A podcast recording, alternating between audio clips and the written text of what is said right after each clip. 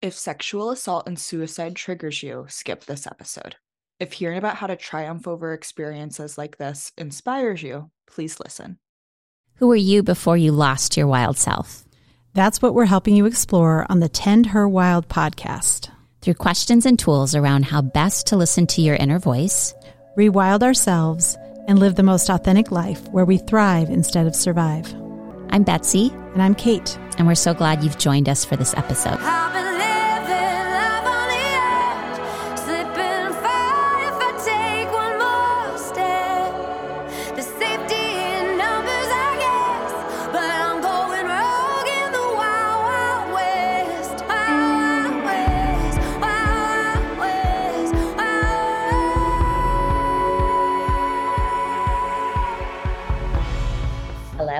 Her Wild podcast listeners. We are broadcasting today from the rewilding retreat in Nosara, Costa Rica. So I'm here with my beautiful co host, Kate.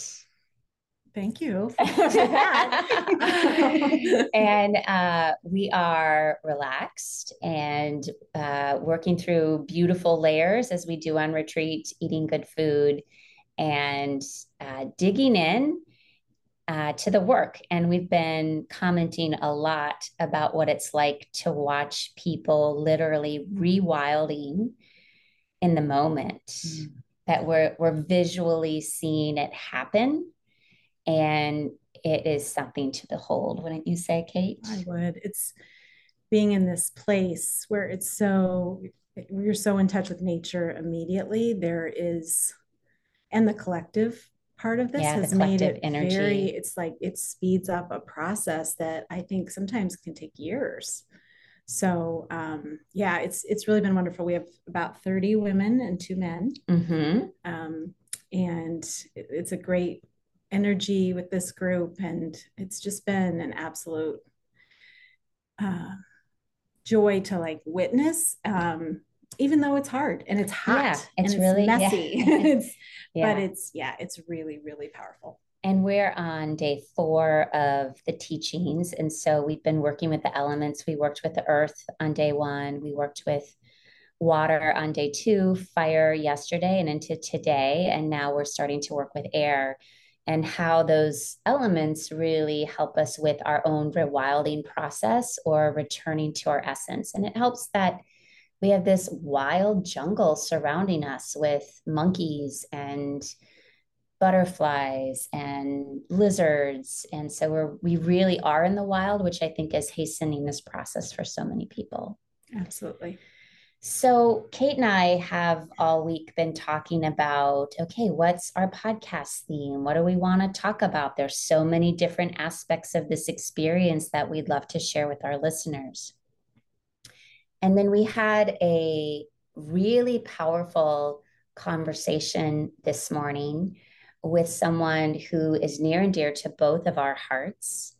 And Kate and I had this look. We looked at each other and we both were like, do, do, do, bingo, that this was the person that needed to come on the podcast today. So I do not have a official bio that I'm reading because we just figured this out, but I think I can speak pretty well to who this person is and then she can add anything in that I'm missing. So our guest today is what I would call the original wild woman, wild girl turned into wild woman. And that's really what we're going to dive into today. I met her nine years ago. And what I I was in a yoga, I was taking a yoga class and her mat was next to me. And I could not take my eyes off of her arms because her arms have the most beautiful tapestry of tattoos and colors and uh, symbolism. And I was A, jealous because I wanted those arms, and B, didn't think I would ever have the courage to do that.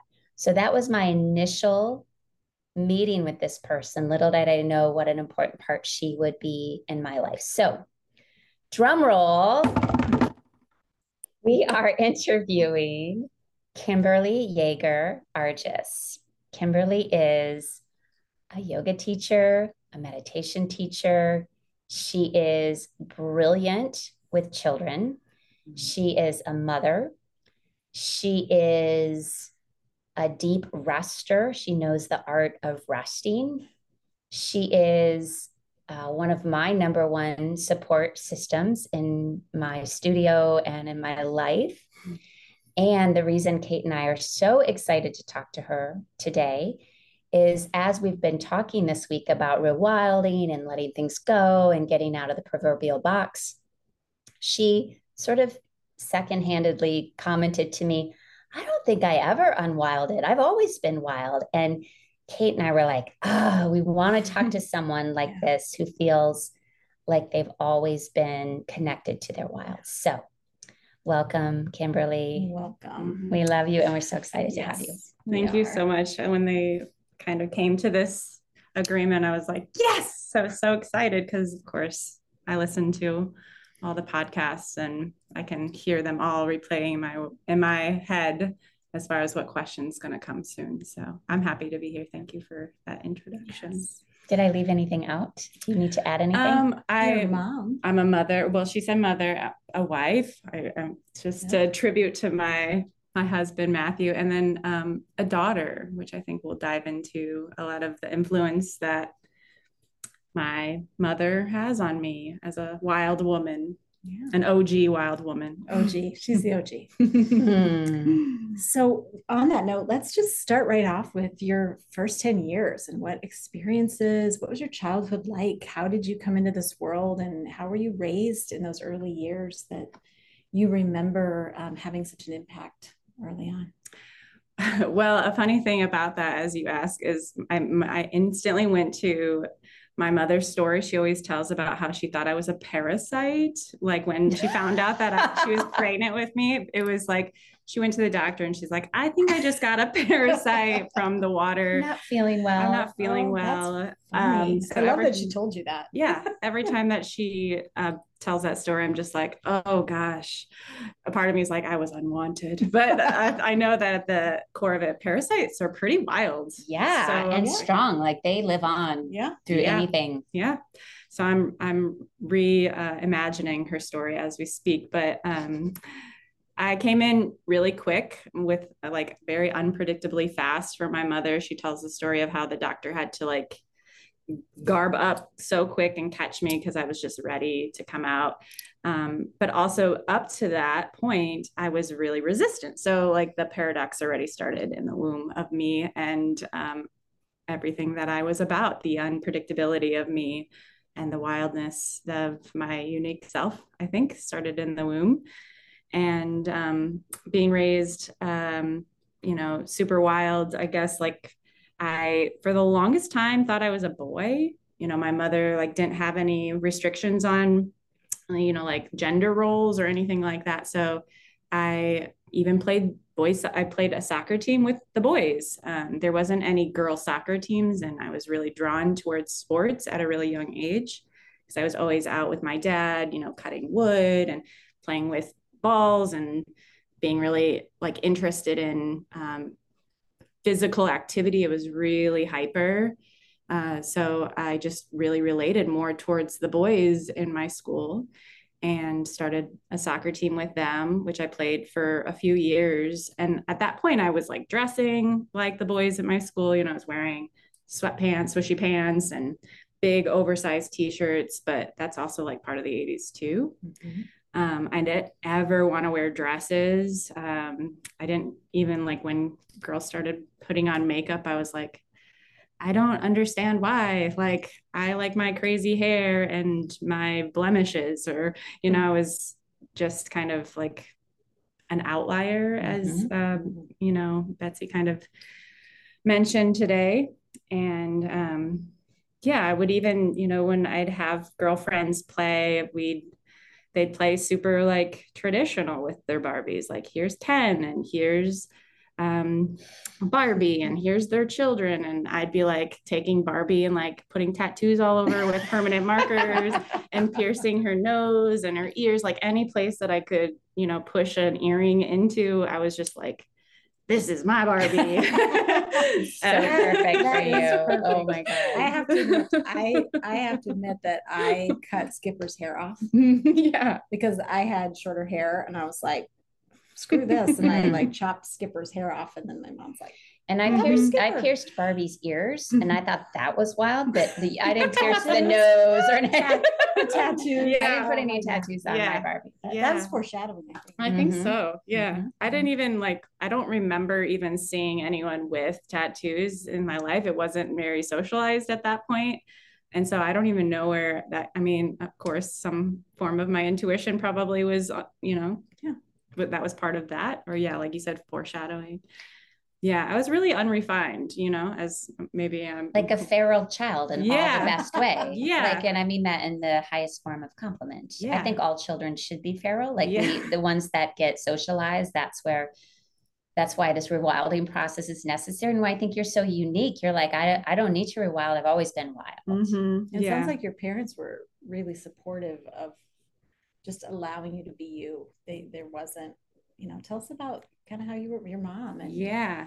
Yeah. My mom definitely enforced like the wild in me. And um, i just feel like taking a moment to just thank her for that because i don't think i've really you know um, give given her that credit for my wild woman self uh, that i've grown into today because she really kind of almost at times to a fault encouraged me to be so different you know um, because she knew that I was. And she was like, You're not like anyone else. Like, don't try to be, like, mm. do your own thing, make your own path. You know, she was really um, enforcing that kind of uniqueness in me from a very young age. She knew that I could, like, light the, the like light a fire on this world um, and and be something that no one else is um, and i didn't really at the at in the beginning i didn't really you know accept that. I was kind of like but i want to be like everybody else in a way you know when i got into grade school and i started seeing these social constructs of um, you know cliques and uh, social groups and you know what people kind of gravitate towards in this idea of belonging. And um, i wanted to belong we all do um, and uh, i felt like i had a very limited um, a limited spectrum of who to belong to in my grade school and so then, you know, my mom would come pick me up from school and she'd be like wearing a lampshade around her neck and she'd have like colors that weren't even invented yet. And can, she, her can hair. I just go back a lampshade around the neck? Like yeah. I want to, I want to know about yeah. this. So she, can we get a picture of oh this? Oh my gosh. She would take apart like just household items and wear them as jewelry or she'd make her own. She just was such a trendsetter and like made her own fashion. Like she again she was the og she didn't follow anyone's rules especially when it came to her presentation of like showing up at my school and me being completely embarrassed by her and being like oh my gosh i have to like get into my mom's car now and everybody's looking. And she's wearing you know the craziest things. Um I, I think i even remember one time saying to her like why aren't you like all the other parents? You know, why can't you just be normal? And um, I'm sure that really hurt and stung. But at the same time, my mom has such an unapologetic nature to her that she was probably, it probably also fueled her fire of like, I'm going to just step out even more tomorrow. And I'm going to even show her what else I can do with my style. I mean, her hair was always changing. And um, yeah, she's just, and, and, and I, and as I get to know my mother and as I age in my mothering, I'm sure that that took a lot of bravery and courage for her to to step out of the boxes that were set up for her as a child because I don't think that she was raised quite like the way she raised me. Um, and I don't want to make assumptions, but just from stories, I just hear, you know, it was a lot more uh, conservative, and and um, she went to a Catholic church, and she had to wear a uniform. And even then, um, she was trying to break out of the box like she'd hike her skirt up too high or you know she'd wear something that they told her not to wear and she'd continue to push the boundaries of like what was socially acceptable and like that if that's not wild i don't know yeah. what is yeah. for sure and that's so embedded in you and i will say that you are one of the most fashionable people i know and the way you put things together and wear things clearly comes from your mom she modeled mm-hmm. she mm-hmm. modeled like and I will look at that and I'll be like, I had no idea those things would work together, but they do on Kimberly. You, I love to come in and see what you're wearing. And uh, don't you have a rule that you won't spend more than five dollars per item of clothing or something like that? Yeah, I do a lot of mine through secondhand and like recycling. And um, if I am buying it new, I really have to say like the is it a fuck yes or is it no? kind of like even if I try it on, it's like this is cute, but is it like is it a hell yes? You know, um, because I just think that there's so many unique clothes for me that are looking for me that aren't something that I need to spend a lot of money on. And I've been really gifted with just like the cir- the circles I'm in that do frock swaps and um, you know finding finding good finds at like uh, Goodwill and even Plato's Closet. You have to search through. There's a lot of like trendy clothes and um, in my kind of fashion style, it's like I don't want to look like anyone else. Like I don't want to dress like you do not look like else. anyone yeah, else. I just yeah, want to yeah. like help you know that you. no, you're so. It's so it's so subconscious too, like or unconscious. The I don't want to look like everybody else because like I'll go in there and I'll just like find something that's so wild, and that's it's like that's me. That's fine. Mm-hmm. Mm-hmm. I feel like too your style and then the fact that you're you've always been in your body and you're mm-hmm. extremely strong mm-hmm. and physical and mm-hmm. you it, you have this feminine masculine balance even in just your aura and your your presentation to the world like because mm. you you're strong but you have beautiful feminine side that comes through too. So yeah, so loving, so yeah. compassionate. Oh my gosh, thank you. It's uh, taking a lot of work to balance those two, you know. Yeah. So thank you for witnessing that. No, I definitely see that in you. So what was high school? You got into sports? Yeah, I was into sports like right away as a young person, and um, that was kind of like just my navigation tool. Um, that was like where I was most of my time. You know, a lot of the time, I remember at one point being on like seven different soccer teams or something like that. I was on a club team, I was on a town team, I was on a you know YMCA team, and it was I, I was always interchanging practices with, with, other people, and and then I was on you know like so many different um, teams at the same time. It really kept me busy, and I'm sure now looking back, and knowing my hyperactive self and seeing my hyperactive children, it was probably really good for me to stay involved and kind of exhaust some of that like fire in yeah. me that I later in life, you know, am still balancing out.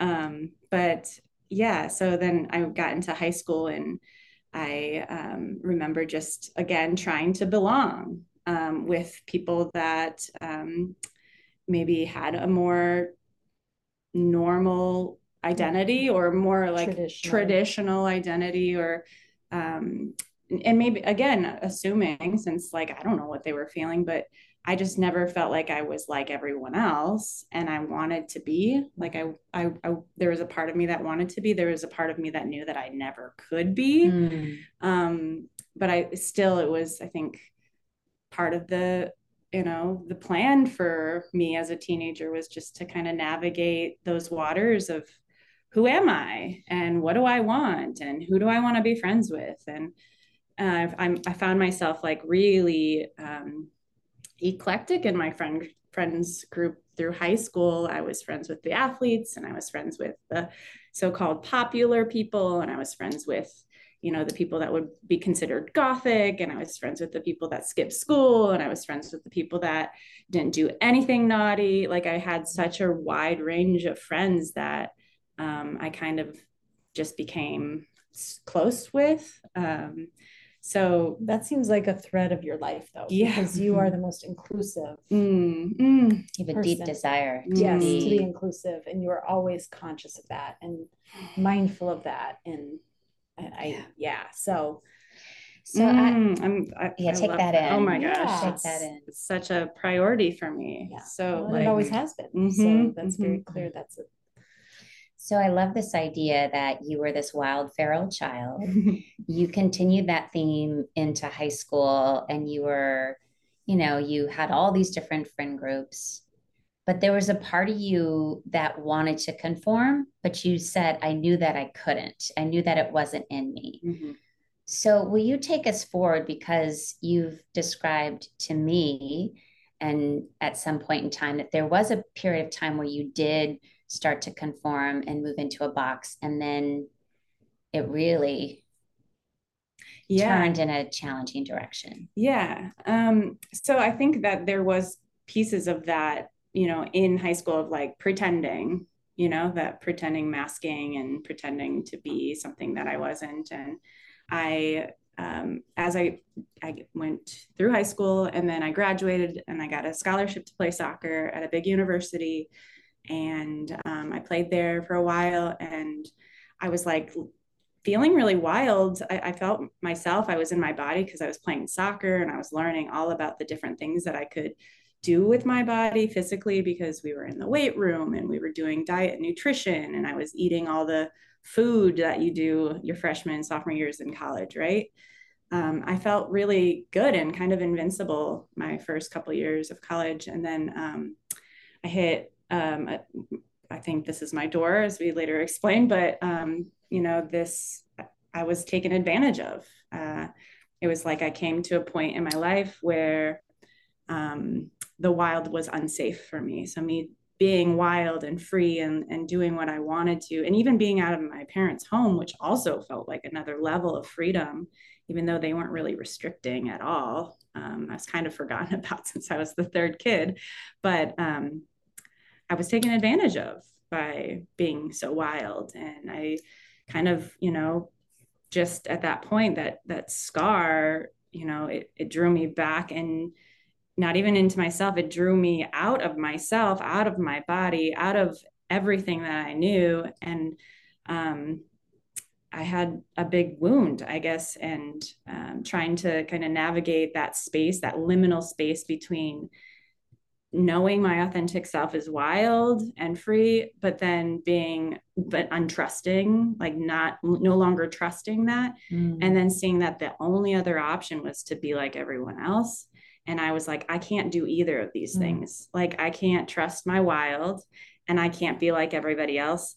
And so then I was just really lost. And I resorted to a lot of drugs and alcohol and fake friends and, you know, um, unstable uh, relationships and unstable people. And, um, and that kind of propelled me in, you know, leaving that school and going out west and traveling to uh, Los Angeles, Las Vegas, and kind of like exploring all of that. But I was so still lost. Like I wasn't connected to anything. I was so away from everything and disconnected so much that I got to a point where I was like, this life isn't for me.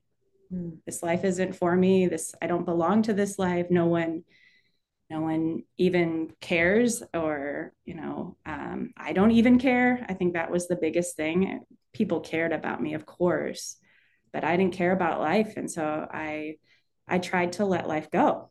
Mm-hmm. i was like i don't need this anymore. And um, i i tried to end it all because uh, i didn't know what else to do. I felt like that was the only thing for me. Mm-hmm. and um, so that was a big part of my like losing the wild and, and trying to conform and, trying and to fit conform. into mm-hmm. some other box that also didn't fit or mm-hmm. work for you. Mm-hmm. mm-hmm. Yeah. Were you alone at that time? Were you living alone or were you? Um, I felt alone, but I was living with some friends um, at this point in Iowa City that cared about me and, you know, um, you know called and, and was like you need help. After after the experience of me trying to take my own life um, i remember being surrounded by friends that weren't really close friends. Again i had no idea what a close friend was. Like i was so out of myself that i was just kind of taking whatever was there. And mm. they were good people i'm, I'm sure because they wanted me to be well. Mm-hmm. Um, I mean, they they wanted they were that was scary for them to um, to to even like think about and so they called for help and you know my parents took action as any parent would in the whole situation of trying to get me. And this was the second thing my parents had to go through with me right? The first of me you know being taken advantage and being raped in college and then me um, trying to take my own life. Like as a teenager i can only imagine my kids going through this in such a short amount of time and being like what do you know like mm. what what is here to do like what can we help with besides just love uh, this person and so um, that yeah at that point you know there's not much that my parents could do because i wanted to still figure it out on my own mm. and um, i didn't really look to them as like oh you can help me. Right. Well you were raised to be so independent. Yeah. And i was that was when my independence really kicked in. And it was almost like i was distancing myself from like the people who truly could and wanted to help me at that point which again drove me even deeper into this separation with myself. But then it took me you know in my independence took me out to travel and kind of see a little bit more outside of my uh, comfort zone even more than you know outside of iowa outside of where i grew up outside of everything familiar which was such a joyride but also very uh, thrilling and dangerous and uh, you know like joyful i guess from a, a, level of like being young and living in a big city. Um, but then of course as things do something drew me back um, after that adventure drew me back um, i'm sure it was my my love, my husband, who you know secretly whispered into the ethers, like, "Come, come home, back, come, come home, come home so to Iowa." Met him, you met him right when you came back. I went to high school with my my husband, reconnected, but reconnected when I came home. Yeah, just out of the blue.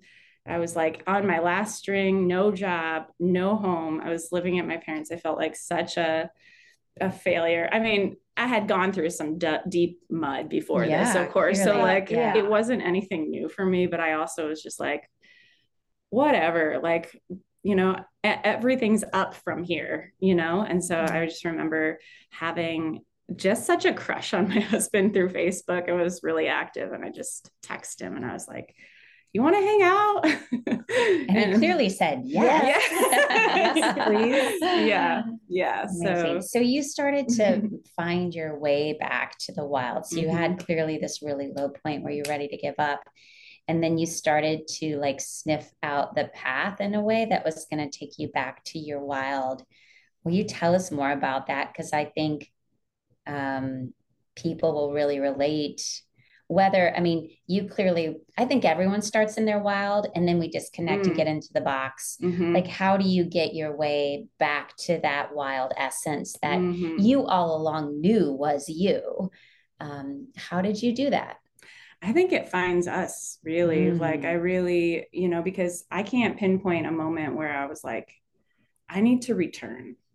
You mm. know, like I I think that it just like, you know, having knowing that you're loved or feeling that love and support and feeling that ground which you know people can offer you that steadiness. Like i read a book about um, the quarter life and how like and i was very far from my quarter life at this point but people are either seeking purpose or they're seeking stability. And i know it's not as binary as that but it really for me that really resonates as far as i was seeking stability at that point and i was offered it you know my husband and my family and his family like really offered it and the birth of my first child like that all like you know grounded me whether i wanted to be grounded or not that all kind of grounded me and was like this is a safe landing like this is a safe landing. So after you know experiencing postpartum which a lot of us do with our first child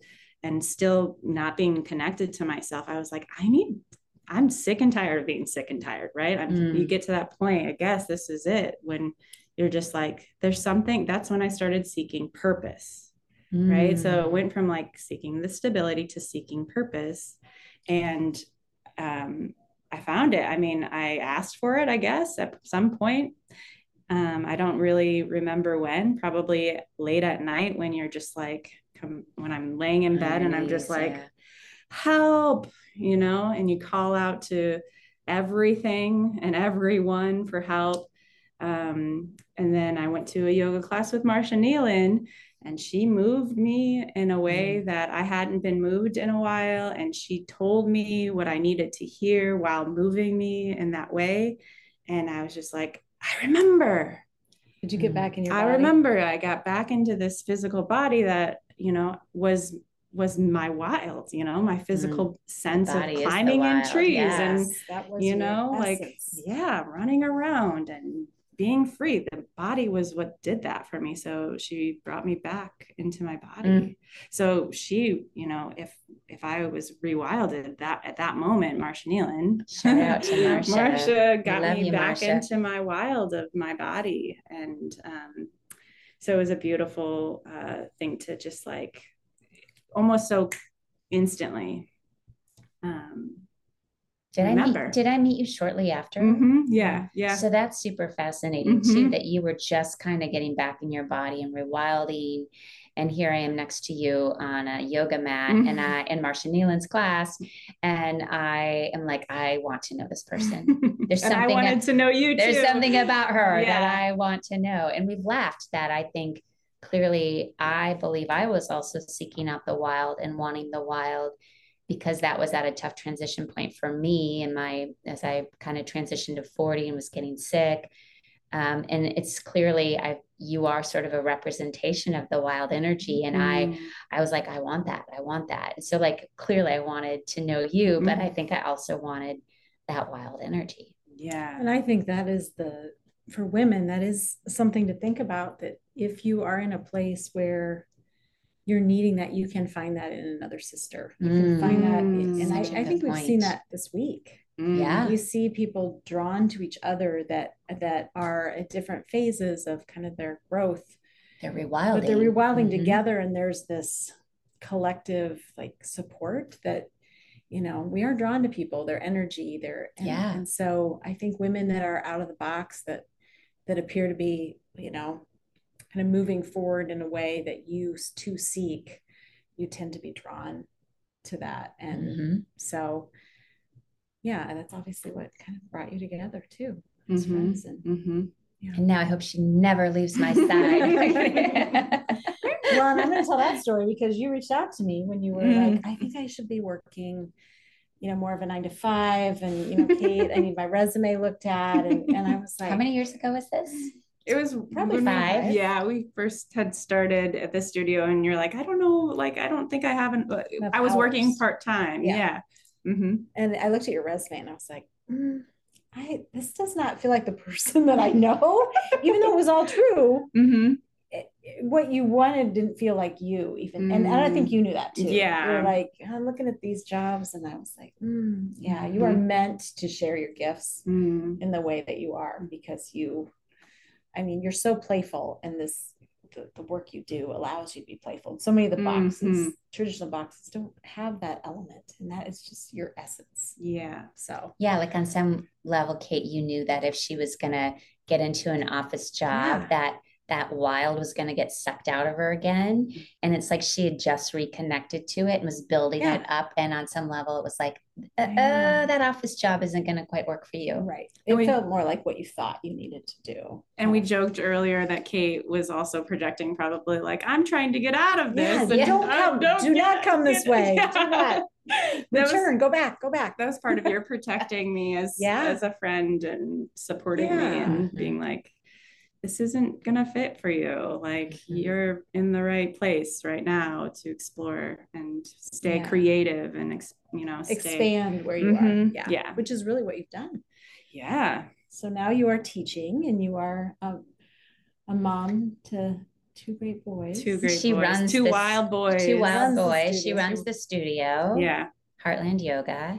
Yeah. And what I would really love for you to talk about is your social activism. Mm. You are such an inspiration to me because I've learned so much by hearing from you, talking to you, watching you.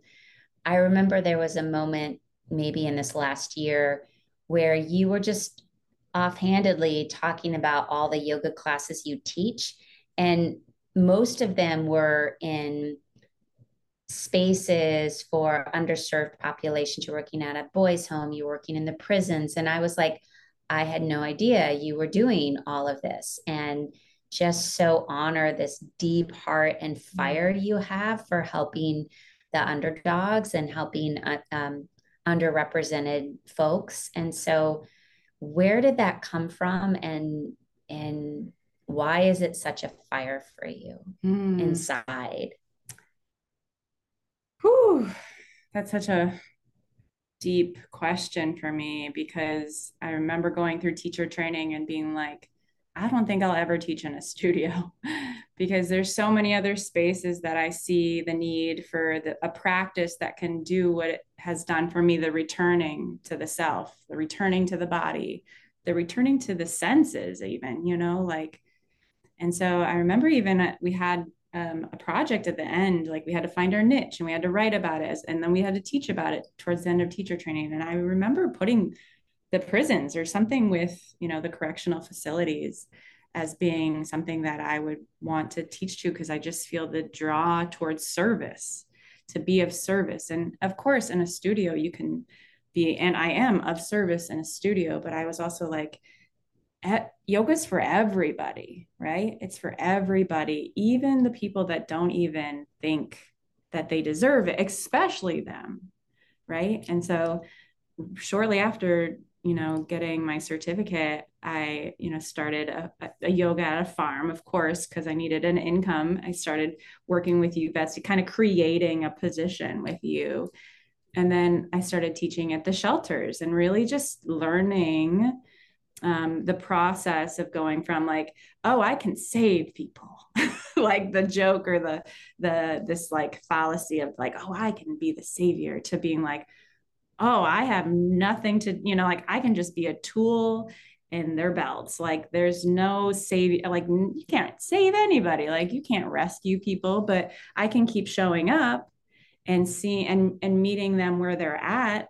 And I can keep like offering who shows up for that, right? Um, which was very sparse because people would come and they'd be extracted by the police or they'd be on some like they'd be highly influenced in some of these places that I was teaching and it was always really unstable but I kept showing up. I you know I comfortable with the wild energy. Yeah honestly yeah, the chaos. yeah you're comfortable it, with that. Yeah but and it taught me the fragility of people for sure. Mm. like I'd come with these like used mats and I'd sit down and I'd just wait for people to come and sometimes they didn't but a lot of the time they did and they were just like what is this? And i was i just was like well what do you want it to be? You know like i just kept meeting people where they were which led me to you know yeah i taught in the correctional facilities. I currently now teach in the schools um, because my kids of course my biggest teachers um, i know that they need that too like especially mm, right now. right now. I mean i keep saying especially but yeah they've always needed it. They always need that place of focus and that mindfulness and that kind of self-soothing practice of like getting in their body and knowing where they're at and meeting their feelings where they're at right? And now I, I just feel so lucky to be teaching at the juvenile correctional facility with challenge to change and just going through the process of like what does yoga look like for our youth? And how can it be a tool for them in such a practical way um, that you know can really help them to remember or even to, for them to continue knowing since we talk about how kids and teens have this intuitive that you know they're born into the world with the intuition. It's what is taken away from them in the process that um, is is what they need to work with. But um, yeah in the in the prison or in the juvenile correctional facility just meeting them where they're at and like every time is different. It's so like mm. sometimes uh, really unpredictable Do you, have a story? you know what you said that you're un- you were unpredictable from birth. Yeah. And you are I keep saying it. Yeah. Clearly see the unpredictable is, yeah. is your thread. Yeah. Yeah. Yeah. Sometimes I'm just like, oh, they don't even want me to be here. but there's those little slivers of some of the yeah, you know kids that are just about, like do you have a story yeah do you have a story about oh my gosh i have so many stories but just like being able to get them from breathing in their chest to breathing in their belly and witnessing them open their eyes after you know a deep seat of awareness of like you know tapping into their senses and just seeing their eyes open and them look at me. And without any words just seeing this like settled subtle mm. but settled um, joy. I mean they're they're in a place where you know every time we talk about like what do you want? They're like freedom right? Yeah. And so at the end of we all want right? yeah.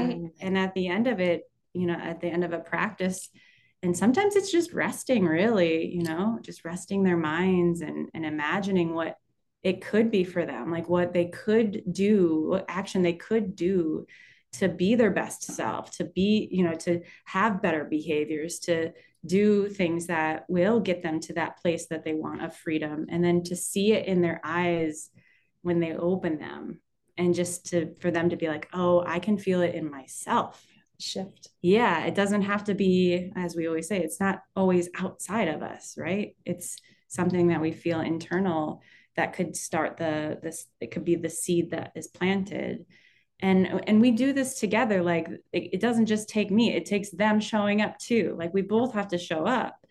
Um and it's just like it's such a gift to to learn from them and, and sometimes they don't want to leave. Yeah and sometimes you know some of them will verbalize it. Yeah. some of them will verbalize it like I'll, i look forward to seeing you next week. And a lot of them i don't even know if they're listening to me the whole time but i just keep trusting that um, i'm there and i'm looking them in the eye and i'm not seeing them and i'm not i'm not seeing them as anything other than what they are there right there in that moment. I'm not saying I don't know what they've done to get there. I don't know where they're going. I just meet them right there, and um, and I love them there. You know, like I'm on a mm-hmm. love path and I can't help it. Like I'm on a love yeah. path. Yeah, That's so true. I just can't help but love them right there where they are. Mm. And I so think they can feel that. They absolutely. Didn't you have a yeah. young woman come up to you and say, "I'm leaving tomorrow"? I'm leaving this detention center and will you tell me where you teach? Oh, I'm gonna yes, come visit you. Yeah, there was, yeah. Mm-hmm. She she was so excited about getting out and and um, you know, she was just like, I've just loved practicing with you. This is like I've never felt so relaxed in my body before. And mm-hmm. she was just like, Where do you teach? And I was like, I teach, you know, at Heartland Yoga and I teach on Thursdays at 9 a.m. and come and you don't have to pay, like just come, like show up and it's on me. Like I was mm. just so excited that she was seeking more and yeah. that she was so thrilled to be getting out too. Like it was such oh, a yeah, such a wonderful, wonderful experience. Yeah.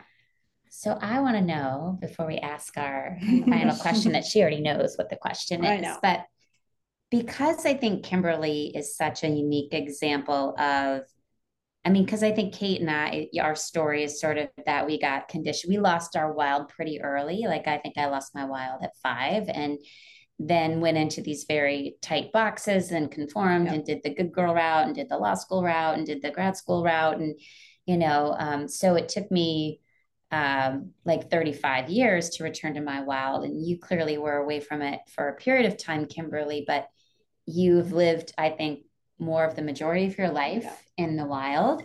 And so, what would be, and I'm so excited to hear your answer, what would be your advice for people new to this path? Like, I feel yeah. like you're the grandmother, you're the crone energy here around, like, okay, ladies, let me mm. tell you about being a wild woman because you've lived it. Yeah, like, of, mm, of what's your advice and your benefit? Yeah. Holy cow. I don't think that it's I'm, a big question. Oh my gosh, it's so big. Yeah. Uh, can I sit for a minute yeah. with it? Yeah. What would be my advice to be wild and what are the benefits?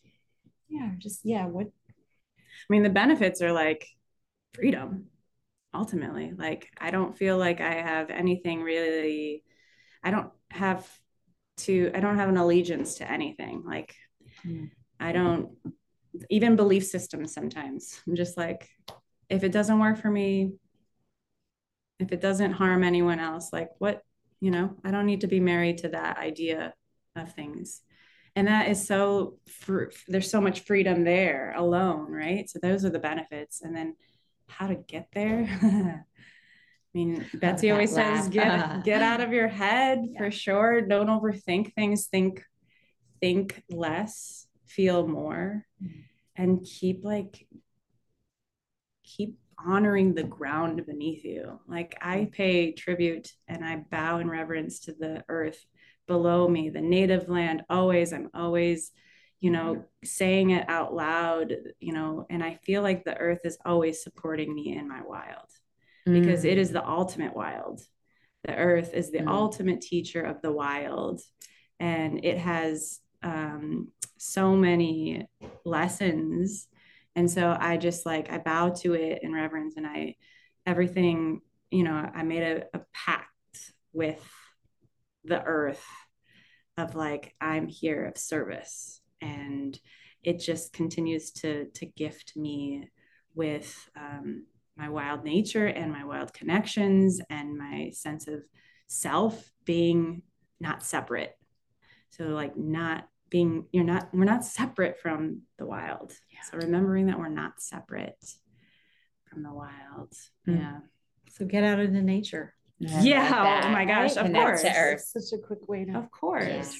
always. Yeah. So i know you know the question but we're still going to ask because we always love the different answers. Um, so what is the door that you took into your life as a wild woman? Was it the deep deep scar? The old old story do you love the sky and the water so much you can almost not bear it? Or are you seeking a sane life, a full life, a deep life? Mm. Which door? I'll walk through all of them, but um, I think the one that, if I had to choose one, and I know you're not making me choose one. No, I'm not. You put yourself in a box, Kimber? I'm not. I would not. I would not do that. Yeah, um, the deep scar is what you know, kind of like I think I needed to lose myself to really find myself. Mm. So I think the deep scars, and I've had many of them, right? I think that would be the door that I would would choose here, and um, yeah, that would be it. And and just to continue um, as a reminder, you know, since again we a lot of this came to be this conversation was for my mother just to a reminder you know to not apologize for existing even when you have these scars right of like yeah. You matter. You yeah. said earlier on this week uh take up space. There's enough yeah. space like take up space. Take yeah. up sp- oh gosh take up all the space. There's so much and there's room for all of us. All of us. Yeah. There's room for all of us. Yeah and on that note, I would speak for all of us to just to champion the 30 women and two men mm-hmm. yes. Mm-hmm, mm-hmm, uh, for their mm-hmm. courage and bravery to be here and to go deep and to do the healing work that they're seeking in a collective setting. And and I honor all of them and both of you mm. for making that possible. And Costa Rica. And yes, to the land, land of Costa Rica. yeah. yeah.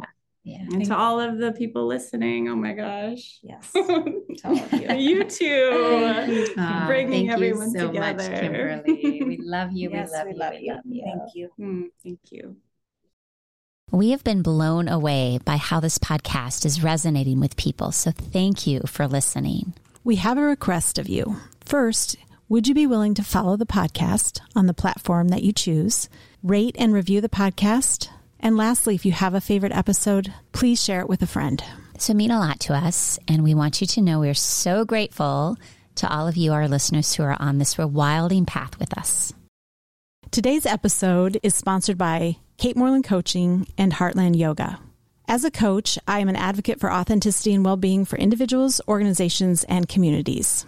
Through my coaching work, I like to help you connect to your authenticity, whether you're an individual, a leader, or an organization, your creative power lies in your authenticity. Doing the work to understand your strengths and acknowledge the patterns and rocks that are in your way is the path to well being. Whether it's your career or your relationship with yourself or others, transformative change begins within. You can reach me at katemorelandcoaching.com. Heartland Yoga has been in business for nearly 15 years. I founded this studio with the intention for it to be a safe place where people could come and heal. I also knew that I wanted a business that fostered community and connection. So if you are looking to deepen your yoga practice, heal from physical, emotional, mental wounds, or simply connect with people who are like minded, Heartland Yoga is a place that we would love to welcome you into, whether it's online or in person. You can find out more information at www.heartlandyoga.com. And now the amazing singer songwriter Lissy Morris with Wild West. Thanks for joining us today. If you like this podcast, please subscribe, rate, and review. Come back and rewild with us again next week.